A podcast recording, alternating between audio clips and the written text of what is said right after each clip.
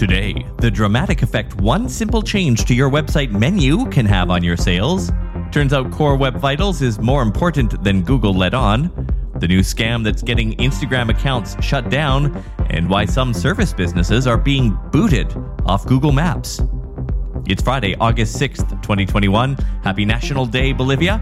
I'm Tod Maffin. Here is what you missed today in digital marketing. And we start with the Friday quiz brought to you by EngageQ Digital.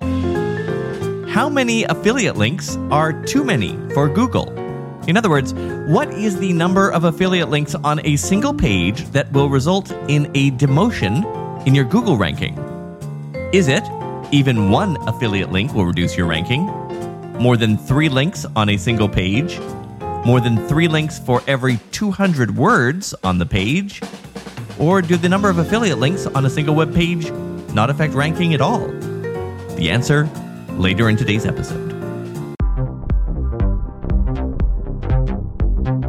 Okay, audience interaction time. There is an outstanding thread on Twitter today by Matthias von Appenschroeder, an e commerce marketer in Denmark. It's all about fine tuning the menu on your website. And let's start with a reminder that almost all web traffic comes from mobile devices. I want you to hold your phone right now. Or if you're driving, think about where your hand is when you're holding it. At the bottom, right? Now, if you're right handed, like civilized people, think about the areas of the screen your thumb can easily get to. If you're like most people, you've got a comfortable range from the bottom left of the screen to the middle, then to the middle right. Some areas are just completely out of range of your thumb, yes? Like the top left, or depending on the size of your phone, anything at the top. So then why do all of us have little hamburger menus at the top left of our websites? When you think about it, and honestly, I'm a little embarrassed this never occurred to me. Perhaps the worst place to put a web menu is at the top left. You can't tap it with one hand. How big a deal is this? Matthias says that after redesigning their navigation, they lifted their conversion rate by 60%. Quoting him, to put 60% in perspective, I would have generated $1 million more in sales this year if I had implemented this January 1st instead of recently. Unquote. The full thread is definitely worth a read and has a number of case studies of other redesign efforts and the results. You can find it at b.link slash menu thread. One of the biggest changes in the last year to how Google decides how high up the search listings your site appears has been a relatively new metric called Core Web Vitals. Core Web Vitals is actually three metrics how fast the biggest element of a page loads, how soon someone can interact with the page, and how much the layout jumps around. While SEO pros have been talking this up and third party tools have been integrating measurement tools into their platform, Google themselves somewhat downplayed the importance of the metric. It's not that it wasn't important, having good scores is good for a user experience after all, but they said the only way they'd use it as any kind of ranking factor is in a tiebreaker situation. For instance, the ranking of two web pages with roughly the same content and relevancy would be decided in that case on which had the better Web Vitals score. But now, Google seems to be adjusting that advice. Answering a question on Reddit this week, Google search advocate John Mueller said, quote, it is a ranking factor and it's more than a tiebreaker, but it also doesn't replace relevance. As an SEO professional, your job is to take all of the optimizations and figure out which ones are worth spending time on. Any SEO tool will spit out tens or hundreds of recommendations. Most of those are going to be irrelevant to your site's visibility in search. Finding the items that make sense to work on takes experience, unquote. You can find the thread in the r slash SEO subreddit under the discussion called Anyone Else Not Buying Core Web Vitals? My favorite comment in the thread, as usual, you don't have to run faster than the bear. You just have to run faster than the other guy. By the way, Google has also put up a little quiz to test your SEO knowledge on crawling. It's a pretty basic true and false test, but it's helpful if you want to get more up to speed on how Google's bot crawls websites.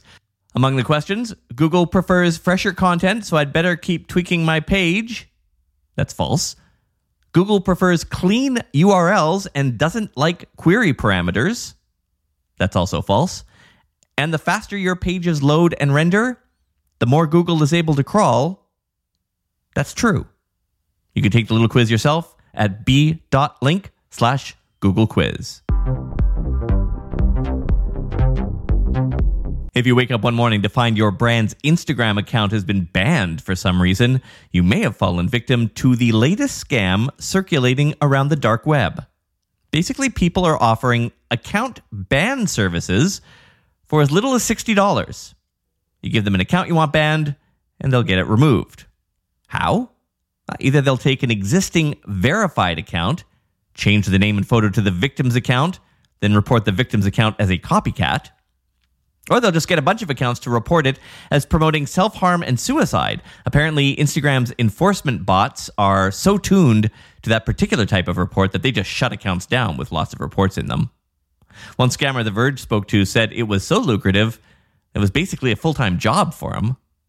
And that's where part two of the scam starts getting your account back.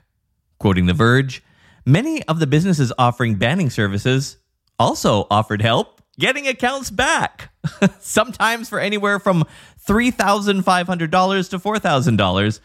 Some users noted that they received offers of account help immediately after their accounts were disabled, and that often the Instagram account that reported them was following the Instagram account that offered help.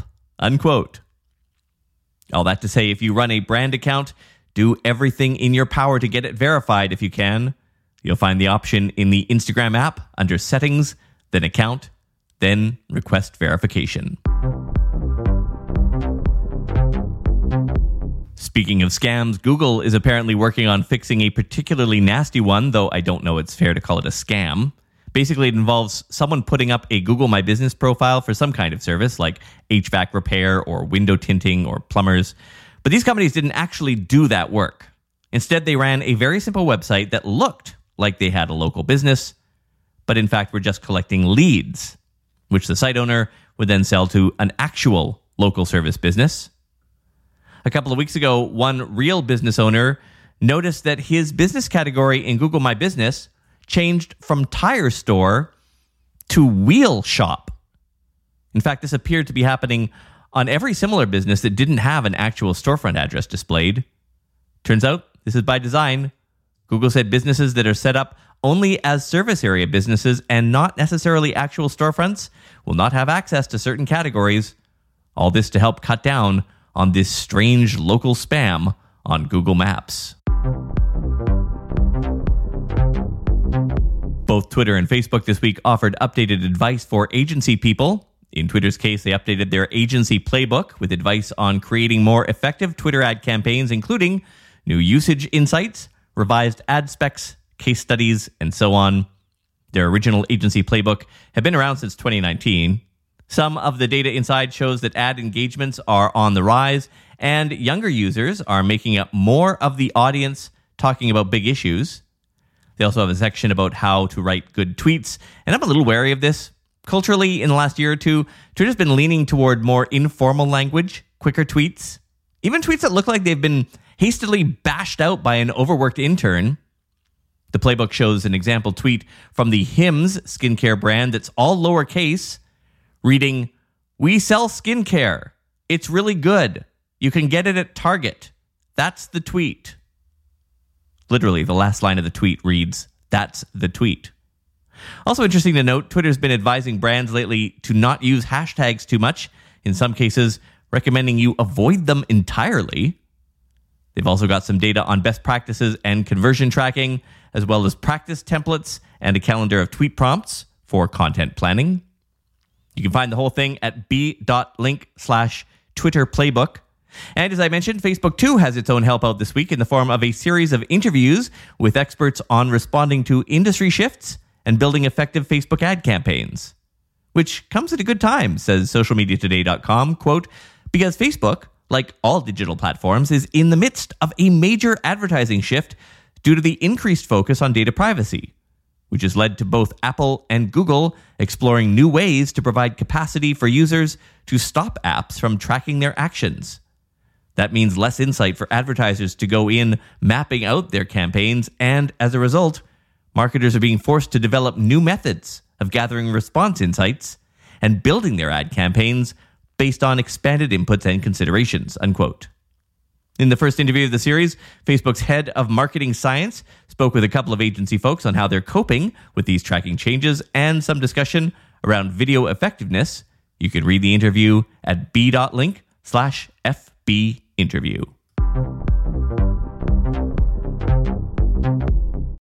Without the ones like you, who work tirelessly to keep things running, everything would suddenly stop. Hospitals, factories, schools, and power plants, they all depend on you. No matter the weather, emergency, or time of day, you're the ones who get it done. At Grainger, we're here for you with professional grade industrial supplies. Count on real time product availability and fast delivery. Call clickgrainger.com or just stop by. Grainger for the ones who get it done. Yelp is introducing two new profile attributes proof of vaccination required and staff fully vaccinated. Attributes are little labels you can put on your profile. Others include black owned, LGBT owned, and so on. And yes, users will be able to filter their searches for just those locations with that vaccination status. Interestingly, they also made a note in their announcement to say that they will be keeping a close eye on businesses that apply these attributes to their profiles. Apparently, in an attempt to watch for any hateful and harmful content on those business profiles. They say customer reviews that criticize a business's vaccination requirements violate their content guidelines. So far, they've deleted almost 8,000 reviews for violating those rules. This does, of course, seem to be more of a consideration for American businesses, since out here in the rest of the 96% of the world's population, we consider vaccines a good thing. I know most of America does too, but I guess if you're in the US, there's a political layer you've got to consider as well. After all, some people there believe the COVID virus was grown in an irradiated 5G nanomite particle factory and government compliance center headquartered in, let's say, China. Oh, and as for the quiz, what is the number of affiliate links on a single page that will result in a demotion in your Google ranking? The answer there is no limit. It doesn't matter. Here's Google search advocate John Mueller. The amount of affiliate links that you have on a site that's like totally irrelevant.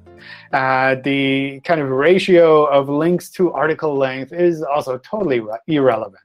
Uh, but essentially, what we need to find is a reason to show your site and search for users who are looking for something.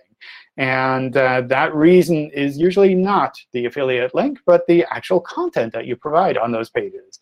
Uh, so from, from that point of view, kind of trying to optimize the affiliate links or trying to hide the affiliate links or whatever you're trying to do there, I, I think is almost like wasted effort because that's not what we care about. We care about the content and kind of why we would show your pages in the first place. And if the, the content of your page is essentially just a copy of a description from a, a bigger retailer site, then there's no reason for us to show your site, even if you had no affiliate uh, so you really need to kind of first have that reason to be visible in the search results, and then how you monetize your site or what links you place there, that's essentially irrelevant. The Friday quiz is brought to you by EngageQ Digital. We'll handle the engagement and moderation of your social channels so you can focus on building your brand. Check us out at engageq.com and sponsor this quiz yourself for a whole month for less than 100 bucks. Visit todayindigital.com slash ads or tap the link in today's episode notes. Listen, why? Why, why, why, why? Why haven't you joined our Slack community yet? There are 500 digital marketers just like you there asking for help, sharing advice, posting jobs. We have people from Connecticut to Nigeria, from El Paso, Texas to the Sunshine Coast of Australia. And listen, there are deep dive episodes you can only hear in our Slack. For instance, Jon Loomer on the impact of iOS 14 on ad campaigns, the head of local search at top SEO agency Sterling Sky, the head of Brandify, talking about consumer behavior trends they've noticed with the thousands of Google My Business profiles under their management, like LA consultant Michael Sanchez on how he's taken brands from zero followers to millions on TikTok, even an interview with my friend and sex blogger Kate Sloan on how to crank out quality content when you are completely out of ideas. This content has never been on the podcast. You can only find it in our Slack community. It's free to join. Just tap the link in this episode's notes or go to todayindigital.com slash Slack. Today in Digital Marketing is produced on beautiful Vancouver Island by EngageQ Digital. Production support and fact checking by Sarah Guild. Our theme is by Mark Blevis. Music licensing by Source Audio. I'm Tod Maffin. Have a restful weekend, friends, and I will talk to you on Monday. Yes, it's gonna be fine. Fine, fine. Yes, it's gonna be fine. Yes, it's gonna be fine. Fine, fine. Yes, it's gonna be fine. It's gonna be fine. It's gonna be alright. Fine, fine. For the ones who work hard to ensure their crew can always go the extra mile, and the ones who get in early so everyone can go home on time, there's Grainger, offering professional grade supplies backed by product experts so you can quickly and easily find what you need. Plus, you can count on access to a committed team ready to go the extra mile for you. Call, clickgrainger.com, or just stop by. Grainger, for the ones who get it done.